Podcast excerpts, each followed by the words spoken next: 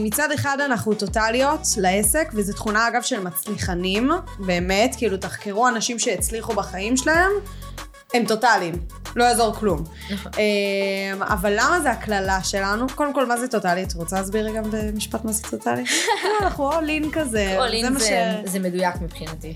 זה גם כאילו, יש לי את החברות הכי טובות שלי, אנחנו חבורה כזה של תשע בנות, ויש לי את החברה הכי טובה שלי. עכשיו, בתכלס, ביום יום אני שומרת איתה על קשר, אבל הם, הם, הם הנשמה שלי, כאילו, אני לא יכולה בלעדיהם. אבל אני יכולה לשמור במקביל רק על קשר כאילו ממש טוב, רק עם חברה אחת. באמת? זה, זה, יש לי קטע כזה, זה קטע של טוטליות.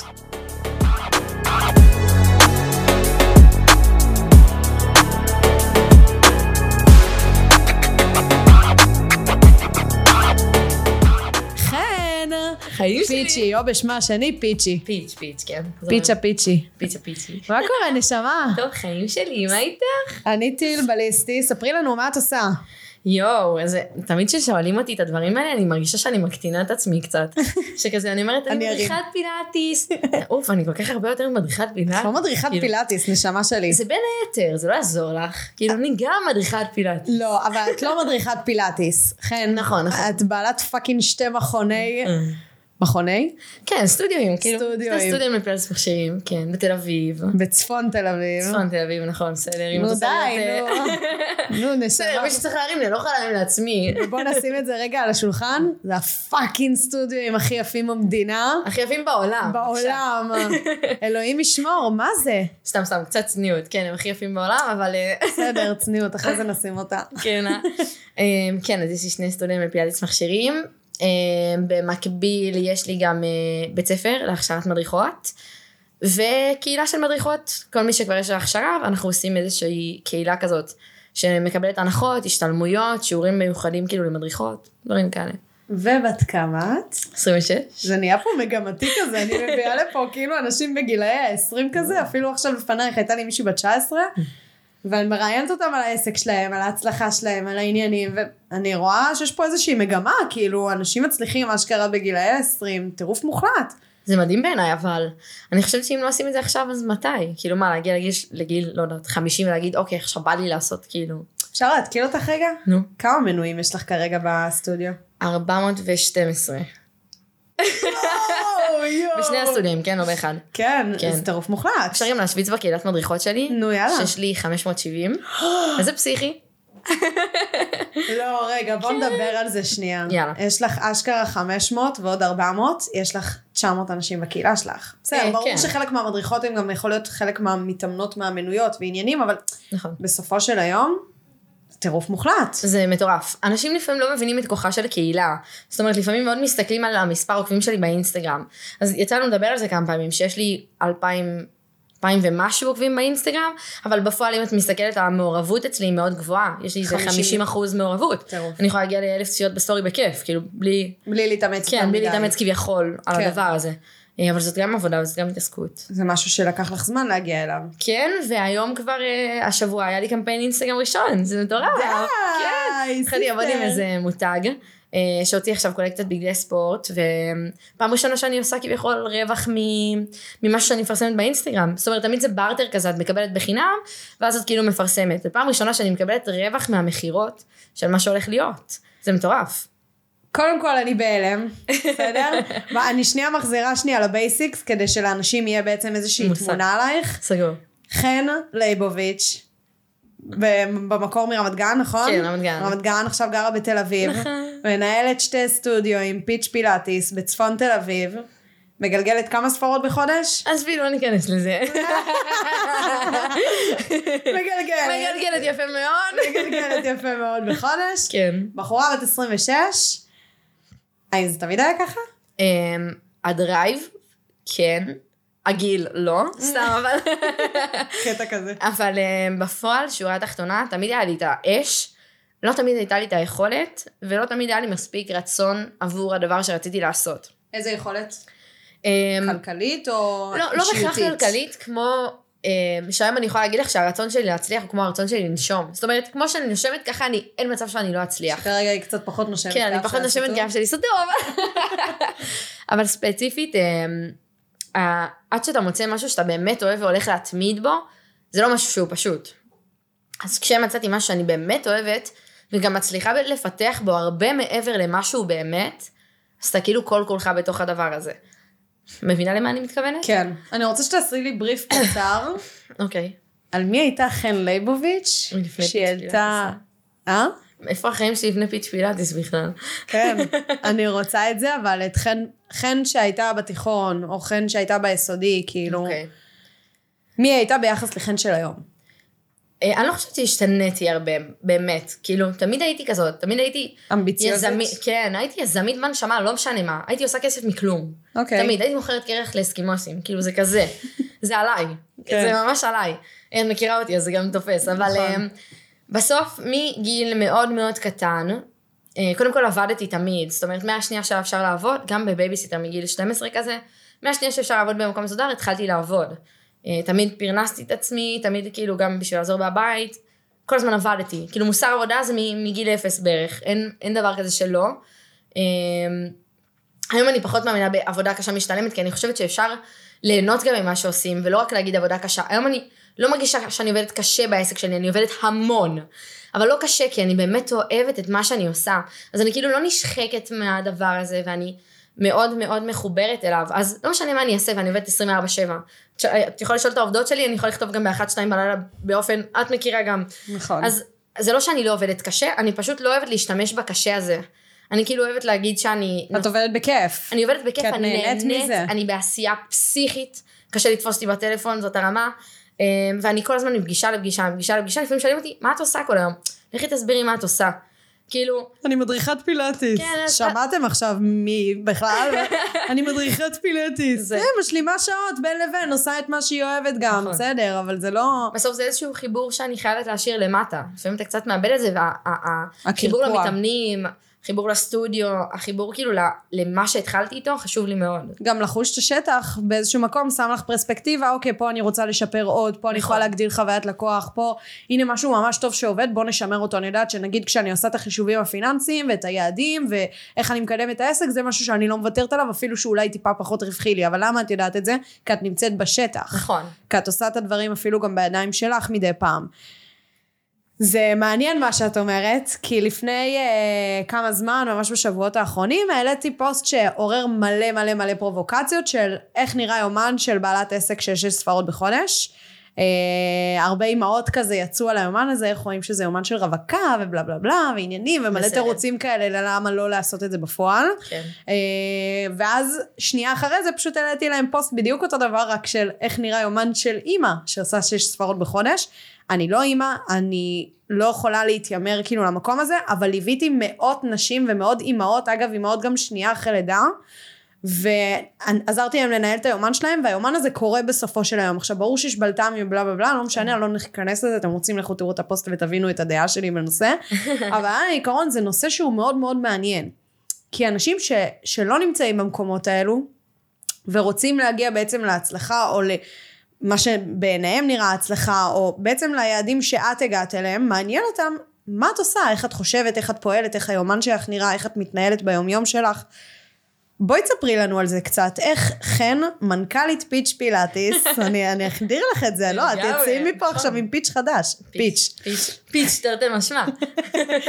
מנהלת שתי סטודיואים, מנכ"לית של שתי סטודיואים בצפון תל אביב, לפילאטיס מכשירים, ברמה הכי גבוהה שיש, בעיצוב אימא'לה ואבא'לה שעושה חוויית לקוח ברמות הכי גבוהות שיש. איך את מנהלת היומן שלך? איך, איך היום שלך נראה? אמ, וואו, האמת שכל הזמן יש לי שיחות על זה, את מדברת על אימהות, אמ, זה משהו שהוא מאוד חם אצלי בסטודיו.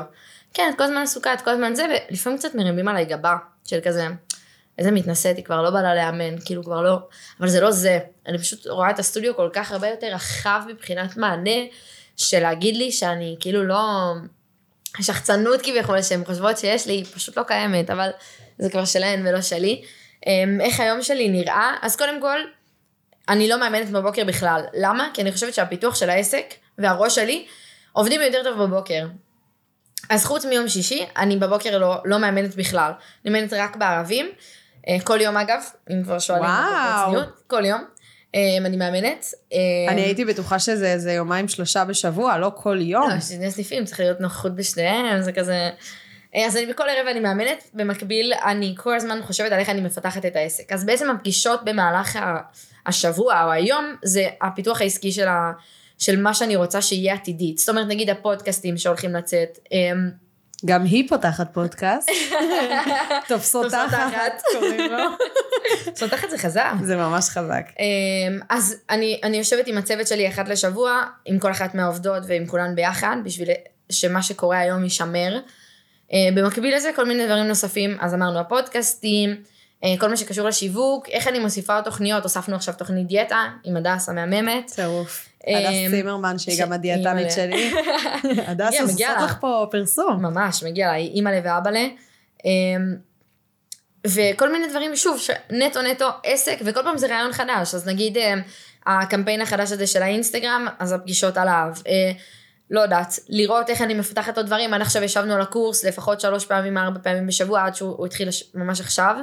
אה, ועכשיו אנחנו פותחים עוד מחזור, כי יש ביקוש פסיכי. איזה כיף. כן, קורס של אה, מה? מדריכות אה, פילאטיס מכשירים, טירוף. שזה ב... עם הכשרת פאוור, שאין את זה בארץ, זו פעם ראשונה שעושים את זה בארץ. תסבירי על זה רגע בכמה מילים, למי זה מתאים, מה בדיוק עושים שם. אוקיי, אז מדריכות פילאטיס מכשירים, כולם יכולות לעשות. אה, אצלנו יש הכשרה של פאוור פילאטיס, זה כמו, אה, כמו אימון פונקציונלי, לא פונקציונלי, סליחה, זה קצת מונח בעייתי, יותר דינמי. זאת אומרת, הקצב יותר מהיר, מספר חזרות, אה, העבודה על שרירי ליבה קצת עמוקה יותר וחזקה יותר. למרות שגם פילאטיס אה, כביכול קלאסי, הוא מאוד מאוד קשה. קלאסי זה בעצם על מזרן. השיטה, לא. זאת שזה סוג של השיטה שמאמנים בה.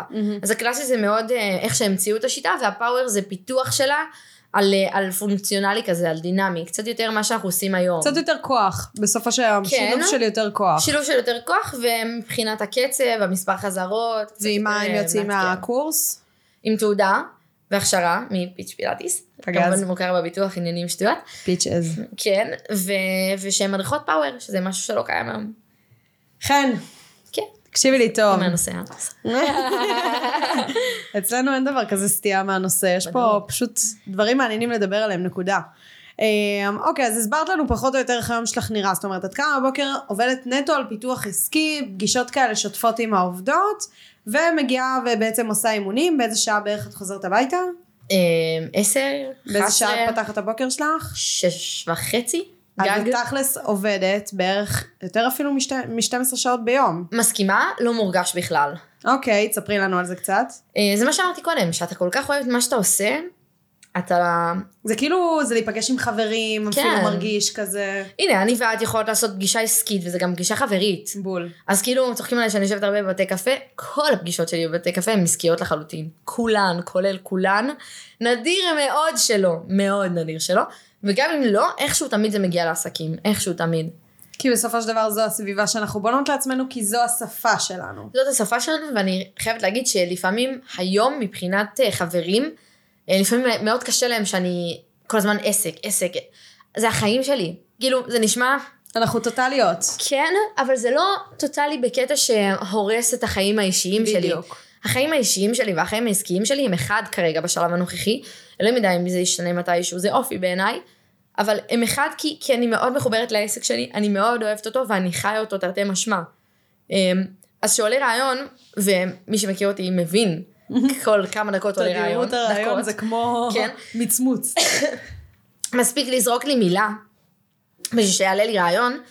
אמ, אז ככה זה כל הזמן. לפעמים אנשים כאילו לא מבינים את, המהירות של הדברים שעולים לי בראש, ואת הכמות דברים שעולים לי בראש, ואת המהירות של הדברים שיקרו, אם התבעטתי על רעיון. היתרון של חן זה שכשעולה לרעיון, הוא כבר מגיע עם ההיתכנות העסקית. זה כאילו, זה רמה אחרת של, אה, נכון, של נכון. פיתוח עסקי שקורה פה, זה קטלני. נכון, אני חושבת שזאת מתנה, שזכיתי במתנה שאין להרבה אנשים, אם בכלל, אה, שהמספרים רצים לי בראש בצורה משוגעת, אה, שאני מאוד מאוד אוהבת משהו, אז הרעיונות באים מאוד בקלות, וזה לטוב ולרע, כי אני מ-0 ל-100 מאוד מהר, ואם אני מאוד מבואסת, אז יהיה מאוד למטה ולא יהיה שום רעיון. אבל אם אני אהיה בשיא שלי מבחינת אנרגיה, אז יהיה אימא'לה. כאילו כל רעיון שיגיע יהיה מספיק טוב בשביל לרוץ. אה, שזה מטורף, זה מטורף. בא לי להעלות פה איזשהו נושא ולהתקיל אותך בלייב. אימא'לה, נו יאללה. מוכנה לזה? מתה על את זה. כבר מכירה אותי. נכון, אני תהיתי לעצמי מתי יגיע ההתקלות, כי עד עכשיו הרגשתי שאני יודעת לענות טוב. מה יקרה עכשיו? עכשיו תהילה תאתגר אותי. אה, ככה, כן. אני קולטת שזה כבר מוטיב חוזר, שכל פעם שאני מראיינת עוד אחד ועוד אחד ועוד אחד, כאילו כולם אומרים לי את אותו דבר. כל אחד אומר לי, אני מרגיש שזכיתי ב... את אומרת, זה מתנה שקיבלתי משמיים, אני נכון. יודעת לחשוב על רעיונות עסקיים, מספרים רצים לי, בלה בלה בלה, טובה בזה. הגם שהייתה לפנייך, אמרה, אמ, איך היא אמרה את זה? היא אמרה את זה על סרטונים, נכון אה, דניאל? היא אמרה את זה על הסרטונים. ש... אמ, לה לחשוב על זה, זה כאילו בא לה בכל ארבע שניות יש לה רעיון לסרטון משוגע חדש לטיקטוק וזה פשוט ויראלי כל אחד אחרי, אחד אחרי השני. מטורף. שזה מת- זה המתנה שלה, זה מה שהיא אומרת. אלכס גם אמר על כל העניין של המכירות והתושייה ופשוט לעשות את הדברים ולהצליח. אה, ואני בא לי להתקיל ולהגיד זה לא מתנה. למה? ואני אסביר. לא בגלל שזה לא מתנה, זה מתנה, כן? אבל זה לא משהו מולד לדעתי. זה לא משהו שניחנת בו. אני טוענת, וזה האני מאמין שלי, עכשיו יכול להיות שאני אלמד פה משהו חדש ואני אטעה, כן? אבל בא לי להתקיל, בוא נעלה את זה לדיון. אוקיי. שזה לא מתנה, אלא אירועי החיים ודברים שלמדת בחיים, פשוט הפכו להיות לך נורא נורא טבעיים בתוך הראש, של לעשות חישובים, היצירתיות זה גם דבר מתפתח לדעתי. אוקיי. אז היצירתיות נפתחה לך, והחישובים המתמטיים המהירים, ההיתכנות העסקית, זה כאילו כישרון שנכנס בך תוך כדי עבודה. אמ, אני מסכימה ולא מסכימה. זה כמו להגיד על זמר או מישהו שהוא שר, שהוא לא נולד עם הכישרון הזה. איי, את מבינה? אוקיי. כאילו, או שאתה יודע לשיר או שאתה לא יודע לשיר. אתה יכול לפתח את עוד עם הזמן, וכנראה שיש מצב שתלמד, והיום אם את נכנסת לאולפן, את תהיי זמרת בטוח. אבל זה לא הפואנטה. הפואנטה היא שאתה שבסוף... שזה לא נכון. נכון, בסדר. אבל בסוף, שורה תחתונה, אני באמת חושבת שעצם ההודיה על הדברים האלה, הם מאוד מתנה. אבל זה משהו ש... או שיש לך אותו או שאין לך אותו. בגלל זה אני חושבת שאתה נולד עם זה. אני פשוט אתה רוצה מפתח אותו להראות תמיד. לאנשים אבל- שהם יכולים, גם אם אין להם את זה, גם אם אין להם את המתנה, והם בהתקרבנות כזה, הנה, לה יש את זה, ובגלל זה היא הצליחה, אני לא יכול להצליח. אבל עצם לא נכון. ההתקרבנות היא הבעיה. היא לא אם יש לי את המתנה או אין לי את המתנה הזאת, כי פתרונות תמיד יש. גם אם לא המצאתי אותם בעצמי, בסדר, לא במקרה שלי, כי אני ממציאה את השטויות בעצמי, וואי, אבל איזה build-up עשיתי לי פה, מה? למה שרציתי לדבר איתה בפועל, בלי להבין שאני עושה את ה build-up הזה. יואו, מטורפת. אוקיי, תמשיכי. שכחתי מה אמרתי עכשיו. לא, נו, שיש להם את המתנה או אין להם את המתנה. נכון, זה או שיש לך את המתנה הזאת, או שאין לך את המתנה הזאת, ובסוף, אמ, אני לא אוהבת את, ההתק- את ההתקרבנות הזאת, למה? כי אני חושבת שבעצם ההתקרבנות, אתה לא מתקדם לשום פתרון. אז אני אומרת, תמיד יש פתרונות, גם אם אני לא המצאתי אותם, בטוח מישהו ידע לפתור לי את הבעיה שיש לי. אבל אם אני כל היום מתעסק ב, אני לא מצליח, אני לא מצליח, אני לא מצליח, אני לעולם לא אצליח.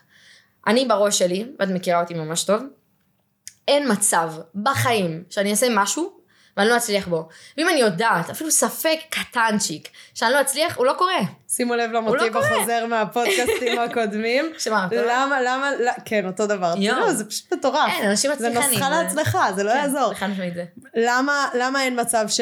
ש... למה בוודאות את תצליחי במה שאת אה, רוצה? כי אם אני עושה משהו, אני עושה אותו עד הסוף, ו? והכי טוב שיש. ו? ומה? מה כישלון? זה לא אופציה. ברור שכישלון זאת לא אופציה. בבקשה, אפילו לא עולה לי. בראש הכישלון. מרוב שזה לא אופציה, זה אפילו לא עולה לה לא לראש, עולה לי וזה לראש. פשוט חוזר פודקאסט אחרי פודקאסט. זה מטורף. כי אנשים מצליחנים הצליחו בגלל סיבה אחת, כי הכישלון, הם לא ראו בו כישלון זה א', נכון. ב', הם, זה, זה לא נקודת עצירה עבורם, נכון. זה נקודת מלחמה עבורם, כמו כל שלב בתהליך. נכון. כי לא מעניין אותם. כלום. דיברנו השבוע על סיטואציה כזאת, את זוכרת? כן. הייתה לי איזושהי תקרית בעסק, לא, אני ובמקום לא לשבת ולבכות, תספרי. לא, היה לי, יופי, תהילה, יופי. אמרנו נורא נחמד. שאת מקשיבה לי. אמרנו אותנטיות. את צודקת, את צודקת. כן. אני אדע להבא. לא, נו. לא חשוב. קיצר, אה, היה לי איזשהו תקרית בעסק, אה, שממש אה, גרמה לי להפסד של המון כסף, המון. והמון אנרגיה. המון אנרגיה. אה, את יודעת מה? הרבה יותר אנרגיה מכסף. כסף קצת פחות אה, קריטי בשלב הזה. כן, גם פחות מעניין כרגע. נכון. המון אנרגיה שהייתה מאוד מיותרת, אה, אבל זה היה עוד שלב בדרך, זאת אומרת, אוקיי, הייתי חייבת לעבור את זה. כאילו, אין מה לעשות. למה? למה היית חייבת לעבור את זה? כי אחרת לא הייתי לומדת את מה שלמדתי. מה למדת? אה, א', לעשות את הדברים קצת יותר מסודר מבחינת אה, כל מה שקשור לחוזים, וב', משפטים זה דבר מאוד חשוב בעסק. קריטי. זה חשוב כמו קריטי. לנהל את הכסף שלכם. ואני אגיד לך יותר מזה, בעיקר בעיקר, וזה יישמע מה זה מגעיל, בעיקר עם חברים טובים במשפחה. בעיקר. נכון. אז זה שם. זה מתחיל ונגמר בזה, שכש... שפה יש הפרדה מוחלטת. יש עסק ויש אותי, ואני יכולה להיות החברה הכי טובה בעולם, זה מגיע לעסק שלי, עד פה. גבולות. גבולות שהם סופר סופר קריטיים וסופר סופר חשובים.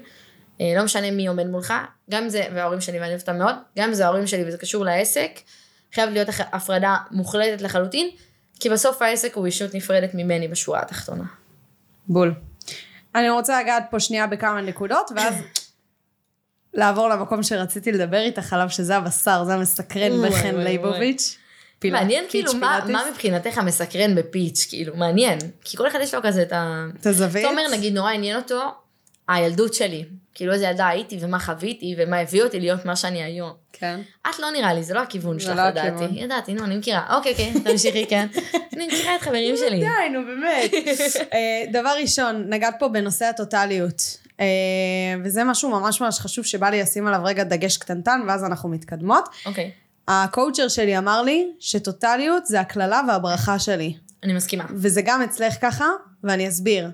כי מצד אחד אנחנו טוטליות לעסק, וזו תכונה אגב של מצליחנים, באמת, כאילו תחקרו אנשים שהצליחו בחיים שלהם, הם טוטליים, לא יעזור כלום. נכון. אמ, אבל למה זה הקללה שלנו? קודם כל, מה זה טוטלית? רוצה להסביר גם במשפט מה זה טוטלי? לא, אנחנו all in כזה. כל זה אין מה זה- ש- זה מדויק מבחינתי. זה גם כאילו, יש לי את החברות הכי טובות שלי, אנחנו חבורה כזה של תשע בנות, ויש לי את החברה הכי טובה שלי. עכשיו, בתכלס, ביום יום אני שומרת איתה על קשר, אבל הם, הם, הם הנשמה שלי, כאילו, אני לא יכולה בלעדיהם. אבל אני יכולה לשמור במקביל רק על קשר כאילו ממש טוב, רק עם חברה אחת. באמת? זה, זה, יש לי קטע כזה, זה קטע של טוטליות. אני, דווקא, דווקא זה לא משהו שקורה לי. ואני מאוד טוטאלית. מאוד. אצל כל אחד זה בא לידי ביטוי כן. במקום אחר. מעניין. איפה זה בא לידי ביטוי אצלך? אמ, קודם כל, העסק שלי תמיד ראשון. כאילו, כן. גם בזוגיות, הבן זוג שלי יודע, העסק שלי זה דבר ראשון. עכשיו, הנה, אפרופו אנחנו מדברים על חיים אישיים, עסק, טוטליות. אני מאוד טוטלית נקודה. זאת אומרת, לא משנה במה אני נמצאת, אני מאוד טוטלית, ולפעמים זאת גם הקללה שלי, כמו שהוא אמר לך. איפה זה הקללה שלי? שאני לא רואה שום דבר אחר מלבד. בול. זה זה. כאילו, פה הקללה, שאני, זה יכול להיות גם בזוגיות, שבזוגיות אני פתאום כל כולי בפנים, ואני לא רואה שום דבר אחר, כולל סתם אפילו אני רגע אגיד חברים, או, או העסק פתאום, שאין מצב שזה יקרה, אבל בסוף איפה זה, פוג, איפה זה פוגש אותי באמת. אז לפעמים זה מאוד קשה להיות טוטאלי לדברים שהם לא העסק. נכון. זה יכול מאוד לפגוע, ולא כולם יודעים להכיל את הדבר הזה. אני רוצה לשים פה כמה דברים. קודם כל, אצלי נגיד זה פוגע בסיטואציות שונות. זה פוגע בי, בסדר? כי אני עד לפני שנה, אפשר לומר, מהמם. אולי טיפה פחות, לא ידעתי לקחת זמן לעצמי. לא ידעתי לעצור ולשים את תהילה בראש. עכשיו, את כבר מכירה אותי תקופה, ואת יודעת שיש לי את החוק שלי יום שני שכולו שלי, נכון? החוק הזה נוצר נטו בגלל הטוטליות שלי. כי בגלל שאני כל כך טוטלית, אין מצב שחצי יום יוקדש לעסק וחצי יום יוקדש לחיים האישיים שלי, זה לא קורה. נכון. כי אם אני כבר נכנסתי לעסק, אני בעסק, הארדקור, לא קורה. ואם אני לעצמי, קל לי מאוד ללכת לחלק של העסק, אני טוטלית לעסק. נכון. ואז כשעשינו את ההגדרת ברזל הזו, שגם אנרגטית כאילו גיליתי שבאמת יום שני אני מרגישה יותר תשושה, פחות יצירתית ויותר לעצמי באמת, להשקיע בעצמי, קבענו שיום שני הוא מוקדש לי. ואז הרבה יותר קל לי להתנהל במרחב הזה. כי אני יודעת שיום ראשון אני ארדקור על העסק, מרגיש כמו שבוע שלם. יום שני יש לי את החופש שלי, אני מקדישה לעצמי, בין אם זה בריאות, בין אם זה הטיפוח האישי שלי, הולכת לעשות מסאז'ים, יושבת באיזה בית מלון, עושה כאילו מה בא לי כזה. אה, משפחה שלי, הכל, חברים. ושלישי, רביעי, חמישי, עסק. אוקיי. טוטאלי. זה גם תופס את רוב שעות היום שלי, וזה גורם לכך שאני באמת גם הרבה פחות בלחפש זוגיות, מחפשת זוגיות שפחות תבזבז לי את הזמן, בכנות קיצונית. אה, לא כי אני יודעת שכשתהיה לי את הזוגיות, וכשאני נמצאת בפועל בזוגיות, אני מאוד מקדישה לזה את הזמן, ואני אוהבת את זה, ואני טוטאלית גם לזה. איפה זה בא עוד לידי ביטוי, חן? איפה? שאני בנוכחות מלאה לסיטואציה שבה אני נמצאת. נכון. זה אגב מתנגש לי הרבה פעמים, כי אנשים אומרים לי, לקוחות שלי, אני שונא להרים את הטלפון ולעשות סטורי. שונא את זה. אחי, אני מזדהה איתך. אחי, כן, נכון. אני באמת מזדהה איתו. כי אני גם לא סובלת להרים את הסטורי. כי מה זה גורם לי להתנתק עכשיו מהסיטואציה שאני נמצאת פה איתך, להרים את הטלפון ולעשות את הסטורי. נכון. אבל זה לא אני. זה לא אבל- אני. שמעי, בסוף, זה חוזר לנושא העסק, אין ברירה. אני מוצאת את מתעדת חצי מהזמן את, את החיים שלי, שבתור בן אדם אני הכי פרטי שיש. כאילו מאוד מאוד קשה לי לחשוף, מאוד. וגם מה שאני חושפת היום בעסק, הוא לא באמת חושף מי אני, שורה מהמם. תחתונה. אבל אני מאוד חשופה. ולפעמים אנשים מרשים לעצמם לתת ביקורת, ואז אתה עוד יותר, מה? עכשיו אני רוצה כאילו לחשוף, עכשיו אני רוצה להרים את הטלפון ולצלם, אז אתה אוטומטית כבר אומר, אוף, אין לי כוח לשמוע מה יש לאנשים להגיד, אז אני לא אצלם. אני בדיוק. אוותר על זה. אפרופו הסרטון טיק טוק שהעליתי. לפני שנייה, ואני מתה מפחד מהתגובות שהגיעו. למה? אבל- מצד שני, אני עדיין עושה את זה, אני פועלת למרות. וגם דיברנו על זה שבסוף כל חשיפה היא חשיפה טובה. בול. זה נכון. אבל בסדר, ניגע בזה בנושא אחר. ועכשיו, טה טה טה טה טה טה, לא בשר. תקשיבו לי טוב, כל מה שדיברנו עד עכשיו מרים לנו להנחתה יואו יואו יואו.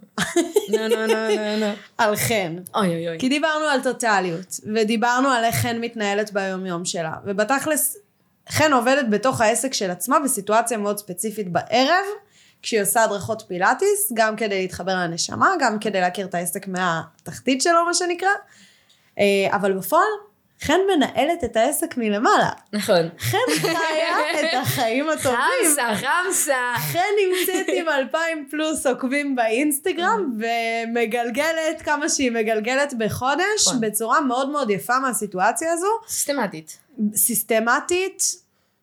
מאוד מאוד, העסק של חן הוא מאוד מאוד חכם, והנה היא מספרת את הסיטואציה שהיא כאילו כביכול עובדת קשה, אבל לא באמת עובדת קשה, והיא עובדת חכם. נכון. חן, כן. שאלה לי אלייך, נו. כשפתחת את העסק, כן. האם היית one woman show מההתחלה? לא. אז ספרי לנו, תכניסי לא. אותנו. דיברנו על סוג היזם שאני. נכון. חני אני- גמבלרית, אגב. נכון, היא אני מ- יזם מהמר. יז- יזם שחושב, אה, מתוכנן, אני יזם מהמר מעצם היותי. אני הולכת או על כל הקופה או על כלום, לא טוב ולא רע. לפעמים זה בא לטובתי, לפעמים זה בא ממש לרעתי. טוטליות. טוטליות זה של המשחק לחלוטין. אמ, אבל בסוף, כמו שאמרתי קודם, מהיום שבו חשבתי על הסטודיו בראש שלי, ידעתי שהוא הולך להצליח, ובגדול. אין מצב שהוא היה בקטן. גם איך שהוא נראה הוא לא בקטן, הוא מאוד בגדול. אמ, ולכן מהיום הראשון התנהלתי כעסק לכל דבר, כמותג. גם השם פיץ' פילאטיס ולא חן פילאטיס נולד מהרצון להיות מותג נקודה, שלא יהיה לו בהכרח חיבור לחן. שאין לו מיתוג אישי, אלא יש לו מיתוג חברה. חברה מאוד, אה, מאוד ספציפית ונוגעת בנישות מאוד ספציפיות ובאנשים כאילו, את יודעת, אני בסוף בתל אביב, סטודיו ורוד, מדבר לנשים, הקהל יעד שלי קצת שונה מסטודיו לפילאטיס, ובסוף אני, המטרה בלהביא אנשי צוות מלכתחילה היה בידיעה שאני אעשה הכל בשביל שהסטודיו הזה יצליח, ואני אעשה משהו, כאילו, אה, אני אעשה X והצוות יעשה Y, והיום זה מה, ש, זה מה שגרם לי להצליח. זאת אומרת, היה לי צוות של מכירות, היה לי צוות של שירות לקוחות, והיה אותי. עכשיו אני הייתי עסוקה בכל מה שקשור מקצועי, מדריכות, הניקיון של הסטודיו, כל מה שקשור לתפעול מסביב. השירות לקוחות היו אחראים על הלקוחות הקיימים, והמכירות היו צריכים לגייס. היום יש לי את אותו דבר, רק שכולם צוות שלי, לפני כן הם היו outsource, outsource זה בעצם חברה חיצונית. חברה חיצונית שעשתה לי את הכל, כן. אה, והיום הכל in-house, שזה אחד הדברים היותר טובים, כי הם מאוד מחוברים למותג. in-house זה אנשים שכירים בתוך העסק. נכון, סליחה, סליחה, את אמרו לי צודקת. שאני כל הזמן דופקת מושגים ולא אה, מפרשת, אז הנה, אז בגלל זה אוקיי. פירשתי. טוב. לא, את, כרגיל, אני אדפוק את הפרשנות. לכי על זה, אופי על זה. אה, זה יוצא לי אוטומטית, כאילו. כן, זה השפה. שלנו כבר. זה גם יהיה שלכם. ואני נכון, בטוחה שיש. פה אנשים שזה כבר השפה שלהם. בדוק. אוקיי. אה, מן הסתם, בסוף זאת את. אה, אז... אז בסוף אה, אנשים מתוך, ה, מתוך הסטודיו ש, שעושים את התפעול של העסק הזה, זה הדבר הכי טוב שיכול להיות.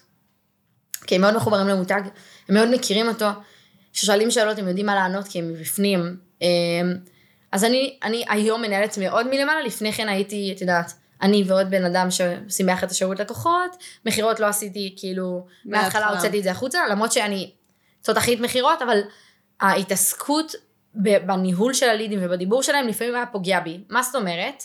בגלל שאני מאוד מחוברת לעסק, אם היו עונים לי, וזה היה נשמע לי גרוע, זאת אומרת, היה נשמע לי מישהו שפחות מתאים לעסק שלי, מראש השיחת מכירה הייתה הולכת כי הוא לא מתאים לעסק שלי, בשביל מה אני אמכור לו? כאילו לא הייתי מבזבזת את הזמן, וזה מבחינתי היה אחד הדברים שהייתי חייבת להוציא ממני, כי ידעתי שאני עושה לעצמי נזק. רגע, ואת עושה לי פה זה. בעיקר- אני, כן, אני, אני אגיד פה במאמר מוסגר שאני וחן מאוד שונות ב- בראייה העסקי שלנו. מאוד. חן אה, מאוד מערבת רגש בתוך העסק, בעוד אני חושבת שרגש לא צריך להיות מעורב בהחלטות עסקיות ובהתנהלות היומיומית בתוך העסק. אני לא יודעת אם זה, אם, זה כנראה נמנע, אבל אני לא חושבת שבתור פרסונה, כ- כאילו אני כפרסונה לא יודעת לעבוד ללא רגש. אה, אני מאוד מעורבת רגשית, כי זאת אני. זאת אומרת, אני גם יודעת מאוד לעבוד מהראש. כן. אני עובדת מאוד מהראש, אבל שזה משהו שנוגע בי אישית, או במאמנות שלי, או באחת העובדות שלי, זה אגרוף כל כך חזק בבטן, שפשוט אי אפשר להסביר במילים. אני אסביר את זה גם לעומק, זה לא שאני עכשיו איזשהו אה, רובוט שככה הוא לא. מתנהל. אני כן מעורבת רגשית בקטע של אני מאוד אנושית וחשוב לי רגשות ואני אמפתית מאוד ויעידו כל לקוחותיי על העניין הזה. שאני יודעת מאוד להזדהות כאילו, כאילו עם הלקוחות והם מאוד חשובים לי והכל חשוב. זה לא רגש במקום הזה, זה רגש שכשאנחנו מקבלות החלטות עסקיות, האם אנחנו מערבות אותו או לא מערבות אותו. לצורך הדוגמה אם לקוח בא והציף איזה משהו בעסק, או היה עצבני על איזושהי סיטואציה, איך שאנחנו מגיבות מאוד משפיע, ואם אנחנו נתערב בזה רגשית, לדעתי בכל אופן, זה יכול להיות מאוד בעייתי. אני מסכימה, ולכן לא מגיבים מיד אף פעם. תמיד צריך להירגע ואז להגיב. והנה המקום של לא לערב רגש. נכון, אני לא חושבת שזה נמנע, סורי, אני לא, אני לא חושבת שיש אופציה למנוע את זה. ככה או ככה אם את מקבלת תגובה שהיא לא טובה על העסק שלך, זה פוגע. את נפגעת. אני נפגעת. חד משמעית. וזה מבחינתי הערבוב רגשות כביכול. נכון. כי אני, אני מאוד, אני כן רובוטית. אני מאוד רובוטית. בכל מה שקשור כאילו ל... איך רואה מבצעים את המשימה. כן, אני מספרים, מספרים, מספרים, תני לי רק אקסלים, אני מכורה לאקסלים, למרות שאני מאוד בן אדם של אנשים, אבל אני מכורה לאקסלים, ולכן אני מאוד רובוטית. יש, נגיד סתם, איך אני משאירה מדריכה או לא משאירה מדריכה, קודם כל החיבור של האנשים זה בלי ספק Must. לחלוטין, אבל אם החיבור לאנשים לא מספיק, ובממוצע, במשך שלושה חודשים, הכמות אנשים שהיו לה לא מספיקה למה שהיה, או מה שיש למדריכות אחרות בסטודיו, היא לא תישאר. יש איזושהי סטיית זה- תקן בעניין הזה, ולכן את תוציאי אותה החוצה, כי היא כן. פשוט לא מתאימה. לא מתאימה, וזה לא בהכרח נתונים רק אנושיים, זאת אומרת, זה... זה גם משהו סטטיסטי. שמאוד צריך לדעת לשלב בין, כן. בין הדברים. אגב, ברור שאם יעירו לי אני אפגע, אבל אני חושבת שהיום כבר תרגלתי את, הש, את השריר הזה. קודם כל, אני בן אדם שמאוד אוהב ביקורת, חן כבר מכירה אותי, אני נכון. כזה, חן, תבקרי אותי, אני רוצה כן, ביקורת, חן, אבל יש תבקרי דרך. להעביר ביקורת. אני מסכימה לחלוטין, אבל אני אומרת, אני בן אדם כזה היום, שאם תעירי לי על משהו, לא משנה באיזה צורה תעירי, אני אדע לראות אותו כביקורת בונה, כי אני בוחרת להיות כזו. זה דבר ראשון. אבל דבר שני, אני בהתחלה מאוד הייתי נפגעת, הייתי לוקחת קשה, זה היה משפיע עליי רגשית, זה היה מוציא ממני כל כך הרבה אנרגיות מנטליות, שהייתי יכולה כאילו יום שלם להיות במיטה כזה, לראות טלוויזיה, להכות חושים, ורק אז לחזור לעבודה אחרי איזה כמה ימים, כאילו, ברמה הזו. והבנתי שאני לא יכולה לנהל ככה עסק שמשהו חייב להשתנות, ואז עשיתי את הסוויץ', ולמדתי, זה לא קרה מיד, אבל לאט לאט תרגלתי את זה, שבכל פעם שאני מקבלת, אמא שלי אומרת את המי- את המילה שטוזה, זה עלה לי כאילו שטוזה, כל פעם שאני מקבלת כאילו איזושהי מכה, אז uh, אני לא, כאילו היום, השריר הגמיש שלי, כאילו אני מאוד מהר חוזרת לשגרה מלאה. הבנתי. הבנת? כן. וזה המקום שאני חושבת שלא צריך לערב בו רגש. מסכימה. אמ, וכן מאוד על זה, אז אנחנו בנהדר. אני מחזירה אותנו רגע חן לפתיחה של העסק, בסדר? אני בא לי לשים רגע מספרים או נתונים כלשהם על השולחן, בסדר? אוקיי. מיטות פילאטיס, יצא לי לחקור את זה ברשת, תהרגי אותי, תודה. יצא לי לחקור את זה ברשת, זה, זה כאילו, זה בין שמונה הכי זול ל-10 אלף שקל, ואני מניחה שהמיטות שלך פי שמונה יותר יקרות. כי אני הסתכלתי על מיטות יד שנייה שהן נראות כמו פח אשפה, ואמרנו שחן שמה פה דגש על אה, זה. פסילטיז. אבל רגע, לא הבנתי, את רוצה להביא אלייך הביתה מידת פילאטיס? לא. לא, ניסיתי להבין כמה, מה, מה, מה קורה בעסק הזה, הבנת? מה ההוצאות? ואני אומרת, יש פה עיצוב ברמה ממש גבוהה, שאם בא לכם לראות, פשוט תחפשו פיץ' פילאטיס איפה? נכון, באינסטגרם קל. באינסטגרם קל. גם גם בגוגל אגב. גם יש לי בגוגל. אתר אימא'לה. בכל מקום אתם תמצאו ותראו כן. את הרמה הגבוהה של העיצוב נכון. שיש אצלה, וזה לא סתם כי אני רוצה להיות יפה ובא לי להשקיע במיתוג, זה כי היא נכון. מבינה את הערך של זה, אבל אנחנו כבר נדבר על זה. אנחנו בדור אינסטגרם. אמ, אמ, אמ, אמ, אמ, אמ. אז קיצור, דיברנו על מיטה, דיברנו על עיצוב, דיברנו על כל הדברים האלה, ואני אומרת, כאילו, אני מחשבת את הנתונים בראש. אני אומרת, יש שמונה מיטות פילאטיס, אז כמה זה? זה כבר עומד על 80 אלף שקל במקרה הטוב, אוקיי. בסדר? ויש את העיצוב, ויש את העניינים, ויש את הפה ויש את השם, ואני אומרת, איך fucking בחורה בת, כמה היית כשפתחת עסק? 25, 25, לשנה וחצי. מגייסת את כל הכסף לדבר... שנה וחצי, יא רבינה. איפה אני, איפה היא, חברים, תנערו אותי מהר. ואני אומרת, אמ, כאילו, איך בחורה בת 25 מגיעה למצב שהיא פותחת, סליחה על המילה, אבל פאקינג סטודיו בצפון תל אביב, ברמה עיצובית כזו. מאיפה התקציב, מאיפה התושייה, מאיפה לא פחדת שכאילו תשקיעי כל כך הרבה, ו... וואו, באמת, תמיד מפחיד בסוף, שורה תחתונה. אבל לא באמת, אה, אתה, אתה כאילו, אני כל כך בטוחה בעצמי שאני אצליח, שהפחד הזה הוא בדיוק שנייה, כאילו, הוא פסיק קטן בדרך. אמ, אז ידעתי שאני אצליח. בסטודיו השני זה קצת היה יותר מורכב, כי כבר היית צריך להחזיק שני סטודיואים, ומה עושים לא, עכשיו? לא, לא, אני רוצה את הסטודיו הראשון כן. שהתחלת. אוקיי, אוקיי, טוב. Um, כסף, לא היה לי כסף, ובקורונה גם הלוואות לא היה אפשר לקחת לכל מה שקשור לכושר. קורונה, חברים, קורונה! יואו, טירוף. כן. אז uh, לא הסכימו לקחת הלוואות uh, עבור כל מה שקשור ל- לחדר כושר, אז הייתי בכמה בנקים, ואז הגעתי לבנק אחד, ואני לא אשכח את הפגישה הזאת עם המנהלת בנק, והסתכלתי עליה בעיניים ואמרתי לה, תקשיבי, אני יודעת שאני אצליח. כאילו, אני יודעת, אני רוצה שמישהו יאמין לי, יאמין בי. והסתכלתי עליה ואמרה לי, תקשיבי, אני רואה את, ה, את, ה, אה, את הניצוץ הזה בעיניים שלך, אני יודעת שתצליחי. ונתנה לי כסף. ועם הכסף הזה... כזה מציע לו צ'ק כזה. לא, לא, זה היה קצת איזה, אבל בסדר, בתור התיאוריה הגדולה.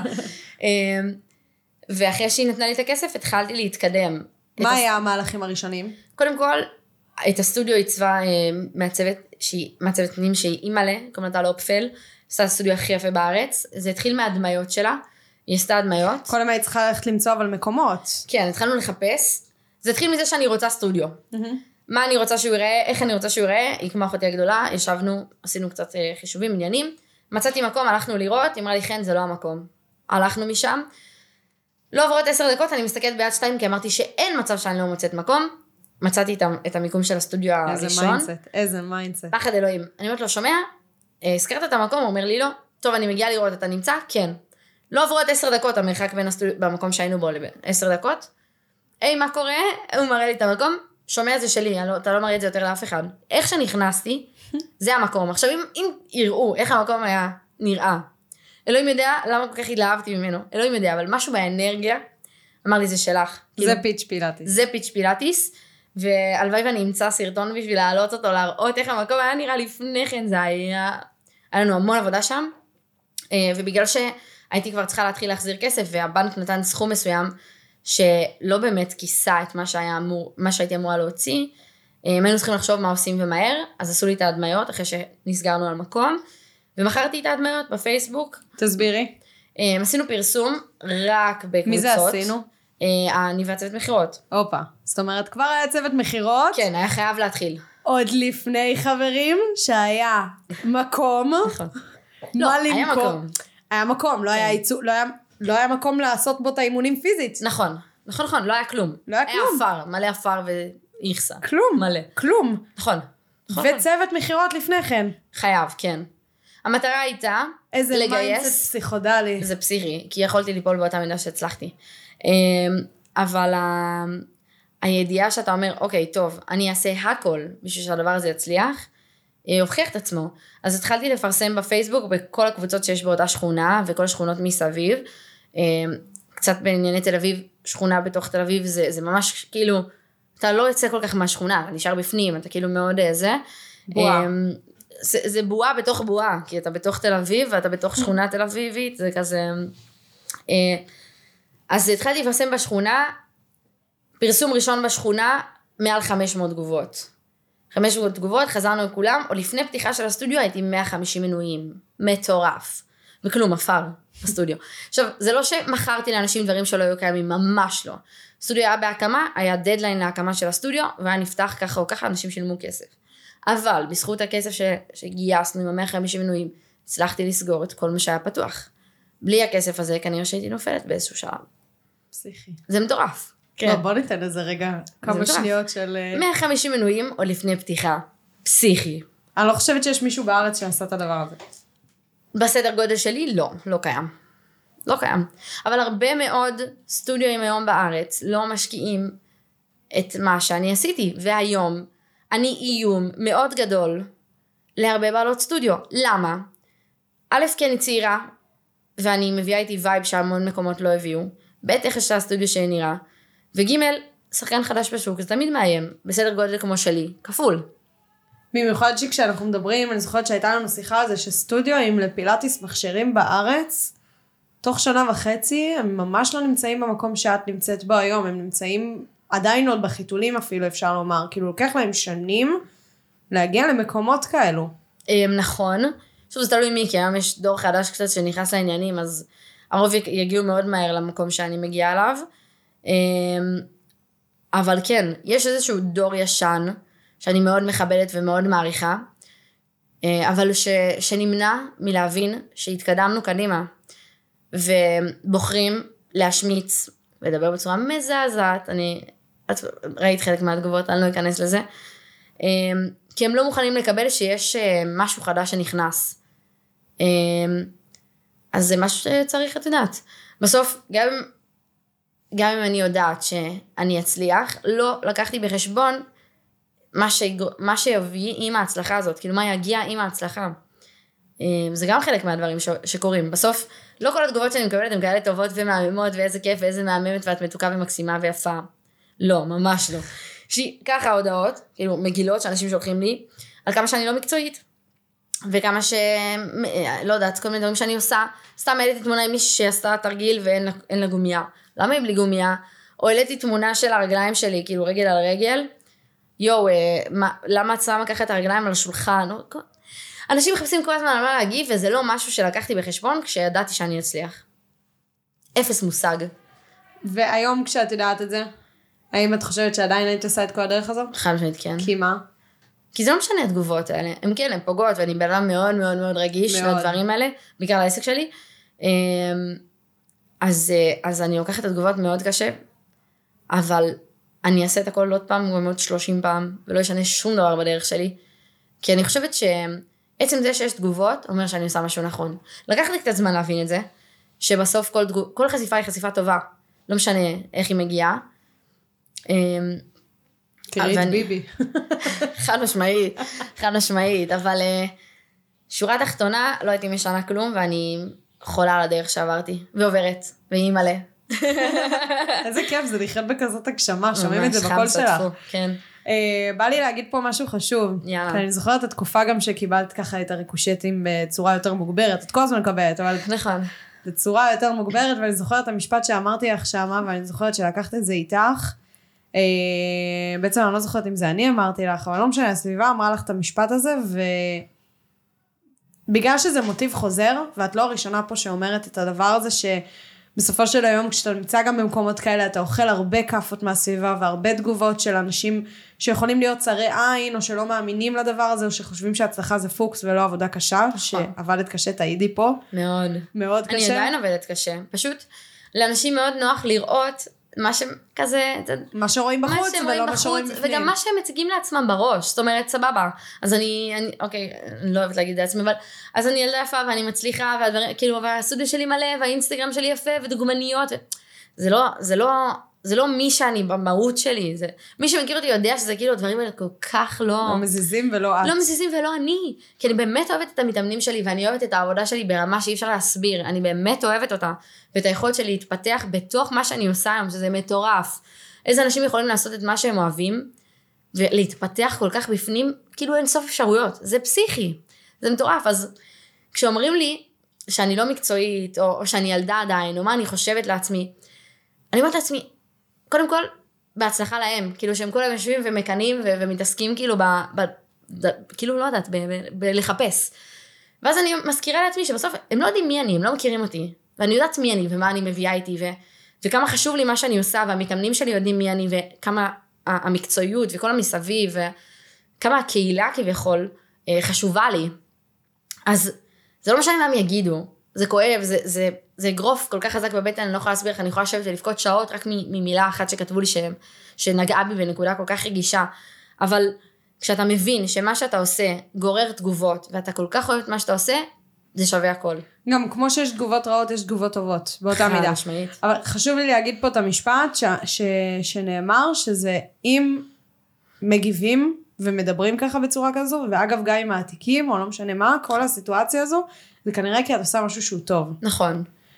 ואני חושבת שזה משפט ממש חשוב, אה, שבסופו של יום גם את לקחת על עצמך, והרבה אנשים צריכים לקחת על עצמם, כי המוטיב, יש פה מוטיב חוזר בסופו של היום, שכשאתה נמצא במקום כזה, אנשים כל היום יבקרו אותך לטובה או לרעה. נכון. ואנשים נורא מפחדים מהמיקום הזה, וגם אני עוד עובדת על המיקום הזה, בסדר? כי זה מפחיד, נכון. זה מפחיד מאוד, כי אתה לא יודע איזה מכות תקבל, ואיפה זה יפגוש אותך, ומאיזה דברים כאילו זה, זה יגרום לך לחוות אולי מאירועי עבר שלך וכולי וכולי, בסופו של יום באמת איפה זה יפגוש אותך. נכון. והמשפט שתמיד צריך להתחולל לכם בראש, שאם עושים את זה, כנראה שאתם עושים משהו שהוא טוב, נכון. משהו שהוא נכון.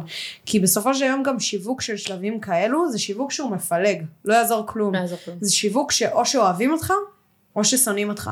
ותמיד יהיו את האלה שישנאו אותך, ואני מבטיחה שכמו שיהיו את האלה שישנאו אתכם, יהיו גם את האלה שיאהבו אתכם. שאלה, מה בוחרים לשים יותר משקל? בול.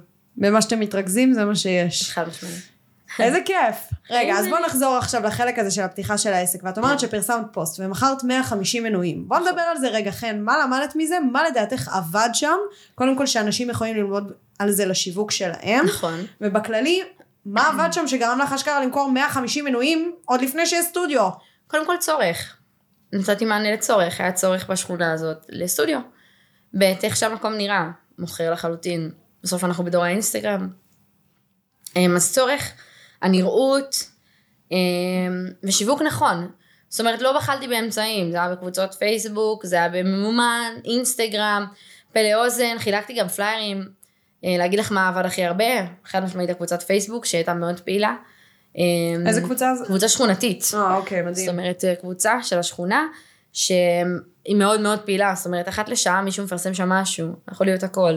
טירוף. זה מטורף. קבוצה מאוד פעילה של כמעט אה, שבע או שמונה אלף אנשים. טירוף. אה, אימא'לה. בוא, בואי נשים על זה רגע דגש. אמר דבר ראשון ביקוש. אז קודם כל זה, זה חוק ראשון במכירות, עסקים, לא משנה מה, ביקוש והיצע. כאילו, נכון. אם יש ביקוש, אתם יודעים, ויש לכם את ההיצע לתת, אתם יודעים שיש לכם פה היתכנות עסקית, נקודה. אה, אז זה דבר מאוד מאוד בסיסי, אני לא מרגישה שצריך לשבת על זה יותר מדי, אולי בפרקים אחרים. נכון. בואו ניגע בנקודה מספר 2, הנראות של המקום. את כל הזמן אומרת דור האינסטגרם, דור האינסטגרם. דור האינסטגרם לוקח חזק. אבל בא לי שנשים על זה רגע דגש. ובא לי לתת לזה רגע את ה-2 סנט שלי, אוקיי. ואז בא לי לשמוע את זה מהמקום שלך. של Yeah. כאילו מה היה הקו מחשבה שלך עוד לפני שבכלל הכרת את העולם הזה, כי זה לא שהכרת את עולם העסקים, אמרתי יאללה אני עושה את זה, ולמדת כזה תוך כדי, נכון? נכון. ה-2 סנט שלי זה כשאת מתכוונת לתיאור האינסטגרם, ואחרי זה תגידי לי אם את חושבת ש... כאילו אם את מסכימה עם מה שאמרתי או לא, זה שבסופו של יום, כשמשהו נראה טוב ויזואלית, אנשים מתעדים, משתפים, ובסופו של יום הם משווקים אותך. נכון. קוראים לזה בשפה מקצועית בעולם השיווק, user generated content, אוקיי. UGC. ומה שאת עשית, את, את נראה לי בתת מודע, נראה לי לא הבנת אפילו שזה ההייפ, או שיכול להיות שכן הבנת, אבל לא משנה, שברגע שאת עושה משהו שנראה טוב, ומעביר, הרי עיצוב זה לא סתם פלטת צבעים ולוגו, בסופו של היום. נכון. זה מעביר רגש, זה מעביר חוויה, זה מעביר ערכים מסוימים, לכל צבע יש רגשות שהוא מביא, מביא איתו. בסופו של היום, את הבנת שהעיצוב הזה, זה מה שיגרום לאנשים לשתף, להתלהב, להתרגש סביב הדבר הזה. בעצם מכרת את זה דרך הרגש העיצובי. נכון. מותג. וככה אנשים יבואו וישתפו את הדבר הזה, יפיצו את זה, זה יהיה לזה את ההייפ שלו, ואז יגיעו עוד אנשים, וזה לא רק שזה ימכור בבת אחת למי שנפגש עם זה, זה גם ימכור בהדים לכל הקהילות שסביב אותם אנשים שרכשו. נכון.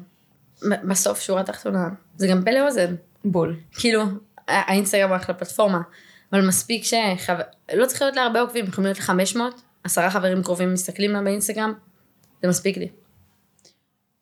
אז אני רוצה עכשיו לשמוע את הצד של חן, אוקיי. שכשפתחת והבנת שאת רוצה מאוד להשקיע בעיצוב, קודם כל מאיזה קו מחשבה זה בא, אוקיי. וב' איך השתמשת בזה בשיווק שלך. Um, קודם כל, אני אגיד שאני כזאת מעצם היותי. זאת אומרת, הנראות תמיד חשובה לי. Um, אז זה שהסטודיו יהיה מאוד אסתטי היה ברור לי. אבל אה, רציתי להביא משהו שאין פה. זאת אומרת, ראיתי את כל הסטודיו היום לפילאטיס ואמרתי, סבבה, כאילו זה יפה, זה לא וואו. אני רוצה וואו. אמ, אז ישבתי עם טל, חברה שלי, ואמרתי לה מה פחות או יותר אני רוצה, והיא הביאה את זה להיי לבל. זאת אומרת, לא היה מצב שבו הסטודיו לא היה נראה כמו שהוא נראה היום, כי מלכתחילה אמרתי, אוקיי, סטודיו שלי יראה הכי טוב שיש. עכשיו, זה מהצד שלי. מבחינת הלקוח, היום, חוזרת לדור האינסטגרם, את כל הזמן מצלמת, כל הזמן מעלה, אם את רוצה שמשהו יעניין אנשים, או יפתח להם את הדלת לפני שמכירים אותך ואף אחד לא הכיר אותי בתל אביב, הייתי חייבת למצוא משהו שיהיה בידורי. שימשוך, כן, יהיה בידול, וימשוך את תשומת הלב שלהם. עכשיו, פילאטיס מכשירים יש כל כך הרבה, איך אתה מבדל את עצמך? עיצוב. חזק. מאוד. חזק. אגב, לך לעשות מחקר שוק מתחרים לפני שפתחת? בטח. ונראה לי בגלל זה הבנת למקום של אה, שעיצוב זה המקום שיבדל אותך. כן. כי אין היום סטודיו שמעוצב ברמה כזו בארץ. לא. בכללי מכון כושר אני לא חושבת שיש רמה עיצובית כזו. יש. יש? כי לי לא יצא לחקור את זה יותר מדי לעומק, אבל יש מעט מאוד. זה משהו שהוא מאוד יוניקי, הוא מאוד ייחודי. מאוד. וזה... זה חתיכת בידור הדבר הזה. כי זה מבדר, זה נראה טוב, אתה מעלה את זה לסטורי, זה מצטער טוב, אתה... כשמישהו בא ומעלה דבר כזה לסטורי שלו, איך הוא מרגיש? הוא מרגיש אושייה של החיים, זה כמו נכון. שיביא לך אוכל בבית קפה, ואם הוא יראה מספיק פוטוגני והמלצרים יסדרו אותו יפה, נכון. תבוא צלם מלמעלה, אתה הכי מבסוט מהחיים, כי שמת איזושהי פיסת תוכן ששמה את החיים שלך בצורה הכי ורדרדה ויפה בעולם, נכון. בתוך הסטורי, שכל החברים והמשפחה שלך רואים. ועל הרגש הזה לדעתי את ישבת. פשוט חכם בטירוף, את חכמה חן. תודה. חייבת להרים לי, חייבת להרים לי. לא, אני שרופה עליה, אני שרופה על הראש היזמי שלך. את חושבת ברמה אחרת, ב-level אחר, ובגלל זה גם הצלחת, בתפוקה כזו, חמסה, כן. במהירות כזו. חמסה, כל היום היא דופקת לי פה מה על אני אעשה? אני שולחנות. בהיסטריה. אני לא יכולה לדפוק, זה יעשה. בלאגן מה... גם זה יעשה בלאגן וגם זה מנהג גויים. נכון, לא דפקתי, אמרתי חמסה. אז דבר אחרון שממש חשוב לי לדבר איתך עליו, יאללה. חן, כן. נשמה, מעצבת, אנשי מכירות, עניינים, מקום, כמה התחייבויות לפני שאת בכלל יודעת שאת הולכת להרוויח פה. כן, שוב, אמרתי, סיכנתי המון. אני הימ- הימרתי על המון כסף. כמו שהצלחתי, יכולתי ליפול. אמ, פשוט עשיתי את זה בצורה מאוד מאוד חכמה, וזה יישמע מטומטם, אבל בצורה מאוד מחושבת, בידיעה. מה מחושב בזה? אני אגיד לך למה. ידעתי שאם אני מצליחה, אני אצליח ממש בגדול. אין חצי. אם אני מצליחה, אני מצליחה בענק. ואמרתי לעצמי שאם אני רוצה לעשות את כל הדברים שאני יכולה לעשות במקביל לדבר הזה, אגב, עד שהסטודיו השני לא נפתח, עבדתי בתור מנהלת פרויקטים. אפרופו אה, מהמרת בגדול, נשארתי שכירה. אה, אז במקביל לזה זאת שניהלתי את אומרת, הסטודיו... כן היה פה משהו מחושב. כן, לא אמרתי את זה קודם, כן, היה פה משהו מחושב, אמ, אז הייתי מנהלת פרויקטים עד דצמבר, שפתחתי את הסטודיו השני, שעוד מעט חוגג שנה.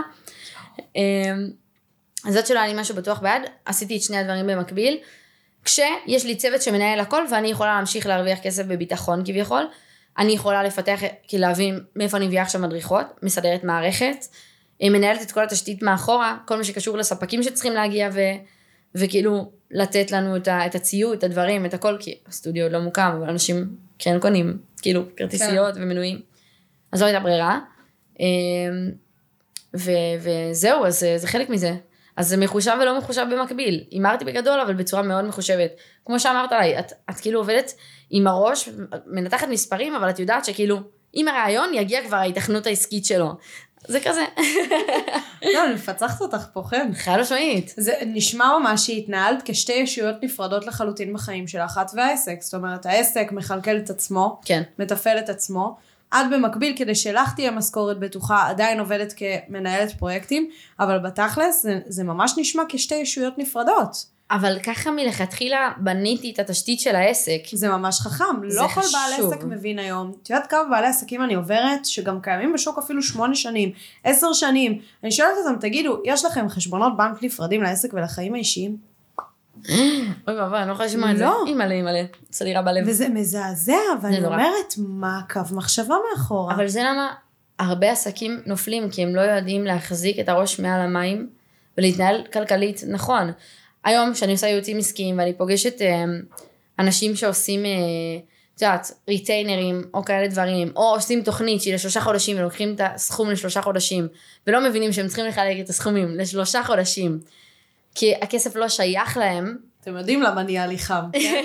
אני אכלתי את הכאפה הזאת ממנה ממש לפני כמה חודשים. לגמרי. אז, אה, אז מאוד קשה לי לפעמים אנשים שלא יודעים להתנהל, והמון פעמים אני עושה לאנשים את הכאפה הזאת, ומאוד קשה להם לקבל או להכיל אותה, את בעצמך יודעת, אבל את יודעת לקבל ביקורת, יש אנשים שלא יודעים. אה, והרבה עסקים נופלים בגלל זה, והמון סטודנטים בפילאטיס לא מחזיקים מעמד, כי לא יודעים להתנהל. תשאלי היום, בעלת סטודיו, והנה, אחלה, אחלה שאלה, האם היא יודעת כמה כסף היא מרוויחה בחודש? רווח. לא כמה היא מכניסה. שאלה לכל בעל עסק. לכל בעל עסק. כמה כסף אתה מכניס היום? 90% מהאנשים לא ידעו לענות לי על השאלה. למה? אף אחד לא בודק באמת את השורות התחתונות של העסק. עוד שאלה, כמה כסף מוציאים? לא יודעים לענות לי. אלוהים ישמור. אז אני אומרת, איך רוצים לנהל עסק ולהרוויח אם לא יודעים את הדברים הבסיסיים של העסק? תשאלי אותי היום, כמה העסק שלי מוציא? סניף סניף. כמה מכניס? סניף סניף. וביחד, מדקדבת לך בעל פה. כי זה חשוב לי להבין בסוף כמה אני מכניסה. יכול להיות שהייתי נשארת עם העסק שנה ואומרת, אוקיי, בשביל ה-X כסף הזה, לא שווה לי להמשיך. אבל זה בסדר. אבל כל עוד אני יודעת לעשות כל חודש את החישובים שלי, ואומרת, אוקיי, החודש רווחתי ככה, החודש הכנסתי ככה, הפסדתי. לא, לא, את עושה את החישובים שלי, אני הרבה יותר חכמה. אני הרבה יותר יודעת לנהל עתידית את העסק, מה אני יכולה להכניס, מה אני יכולה להוציא, כל מיני דברים כאלה. חן. חיים שלי. מטורפת אחת. היה לי ממש כיף לדבר איתך. וואי, זה ממש הדדי. חיים שלי. יש לך איזשהו מסר אחרון לאומה? משהו ממש חשוב לך, שבא לך שבעלי עסקים ידעו, ייקחו בשתי ידיים ויעשו מיד בשביל שהם יצליחו יותר. קודם כל, הוצאות הכנסות. דחוף. כמה עסק מכניס, כמה עסק מוציא, כמה נשאר לי בסוף, כמובן להוריד מזה מע"מ, עניינים שטויות, למרות שאם אתם לא יודעים איך לעשות הוצאות, אתם כנראה גם לא עושים את זה. אבל בואו נתחיל מהוצאות הכנסות, נבין פחות או יותר מכאן, וכמובן שאם אתם צריכים עזרה, אני פה. מוכרת את עצמי. כמו שצריך, נשמות, משווקת כן. בכל זמן נתון. כן, כן. משהו שחשוב לי לומר. יאללה. אה, משהו שאני למדתי בעסק. או מ- ממני. ממנטור, רגע, שנייה, זה, זה מוביל 아. אה. למה שלמדתי ממך. אוקיי. משהו שלמדתי בעסק ממנטור משותף של שתינו, זה שאם יש משהו שאנחנו לא טובות בו בעסק, העסק לא צריך להיפגע מזה. כמו שאמרנו, זה אישות נפרדת. אז תמיד לקחת מישהו שייתן לנו קונטרה. אז בהמשך לפיננסים שזרק פה, לא יודעים איך לעשות את זה, לא טובים בזה, קחו יועץ פיננסי, הכל בסדר. פיננסי, יועץ עסקי. חוזר אליכם בענק, כי אתם תפסידו בהכרח הרבה יותר אם לא יהיה לכם יועץ פיננסי בעסק. משהו שלמדתי מכן. חיים שלי. שזה לא רק בדברים שאנחנו פחות טובים בעסק לקחת אנשים, אלא גם בדברים שממנפים לנו את הזמן, ובהכרח אנחנו נעשה בהם יותר זמן. נכון. ויותר כסף. ומה זה אומר? זאת אומרת, אני, נגיד, מאוד טובה בניקיון. אבל הבנתי שאם תהיה לי מנקה בבית, אפילו אחת לשבועיים, אני אחסוך המון אנרגיה והמון זמן בלסדר את הבית ובאיך שהבית שלי נראה וכולי וכולי, בשביל שאני אוכל להשקיע אותו בחזרה בעסק. עכשיו חן זה פחות מתקשר אליה, למה חן כפרה עליה, הכל אצלה כבר ממונף, אין מה למנף, צריך למנף את חן. חד משמעית, אפשר? אין, אין משהו שלא ממונף, שיווק, מכירות. כל מה שאני פחות טובה בו, כביכול לא פחות טובה בו, כל מה שיכול אני יכולה להוציא החוצה ויכניס לי יותר כסף אם מישהו אחר יעשה אותו כי לי יש פחות זמן, מוציא החוצה. בול, כמו שהיא הבינה עם מכירות, כמו שהיא מבינה עם הכל, וכן מ-day one בעסק שלה בערך, היא לא הייתה, אה, אפילו מ-day מינוס 50, כנראה. היא לא הייתה אה, אה, one woman show, נכון. היא ישר לקחה אנשים, ישר מינפה, ישר הרימה, כי היא ידעה שהיא שווה הרבה יותר, ולא כי היא ידעה שהיא שווה הרבה יותר, כי כולכם שווים הרבה יותר, נכון. תתחילו למנף, נכון. תתחילו לקחת עזרה. לא לפחד מזה. זאת אומרת, כן תפחדו מזה, אבל תפעלו למרות, כי אין מה לעשות. כשמגיעים לשלב שבו הזמן שלי לא מספיק עבור אה, ההכנסות שאני יכול לעשות, ואני צריך להביא עוד מישהו בשביל להתחיל לחלק את העבודה, בשביל שלשנינו יהיה מספיק זמן להכניס יותר כסף כביכול, כמו למשל להוסיף איש מכירות אם אין לי מספיק זמן ואני מתעסק בלקוחות שאני עוזר להם, אז איש מכירות יכניס לי יותר כסף, יוריד ממני זמן מאוד מאוד חשוב עבור הלקוחות הקיימים, כי מאוד קשה לשמר לקוחות קיימים ולהביא חדשים, זה קל כביכול, לעומת לשמר ישנים. מעניין, זה לא דעה רווחת. לא, אני לא אומרת, אני מתכוונת שהרבה יותר קל להביא לקוח חדש מאשר לשמר לקוח קיים. זה חד משמעית מה שקורה. הרבה יותר קשה לשמר לקוח היום אם אתה לא שומר עליו כמו שצריך. נכון. אז בגלל זה אני אומרת, אני מעדיפה להשקיע את האנרגיות בלקוחות הקיימים, ולתת למישהו אחר להשקיע אנרגיה בלקוחות החדשים. לא מזלזול חלילה, כי הוא יעשה את זה יותר טוב ממני, מבחינה אנרגטית, מהכל, מבחינת זמן, הכל. מדויק. חן, תודה רבה. החיים שלי זה איזה כיף שהיית פה. תודה. אוהבת אותך מאוד. גם אני. נראה לי אנחנו נראה אותך פה עוד הרבה. כן, אה? ותשמעו את. הפודקאסט, תשמעו את הפודקאסט שלה, תופסות תחת, למה חן תופסת פה תחת על כולנו. של החיים. תודה רבה לך, ויאללה, יאללה. חברים, צאו לתת בראש. אז זהו חברים, תודה רבה שהאזנתם לפרק שלי. אם יש לכם שאלות או כל דבר, ובכללי אתם רוצים להעיף את העסק שלכם למעלה וללמוד עוד ועוד על עולם העסקים הצומח ועולם השיווק הדיגיטלי, אתם מוזמנים לעקוב אחריי באינסטגרם, קוראים לי שם דיגיטילי בתף ועם רווח, בסדר? תמצאו אותי, אל תדאגו. ממש על ההתחלה. מוזמנים לדרג את הפרק הזה חמישה כוכבים, אני יותר מאשמח, זה יעשה לי שמח בלב ובכללי. זה יתרום לי להעיף את העסק שלכם עוד יותר למעלה ולהביא לכם לכאן אנשים חזקים שייתנו לכם עוד ערך ועוד מידע וזהו, נתראה בפרק הבא.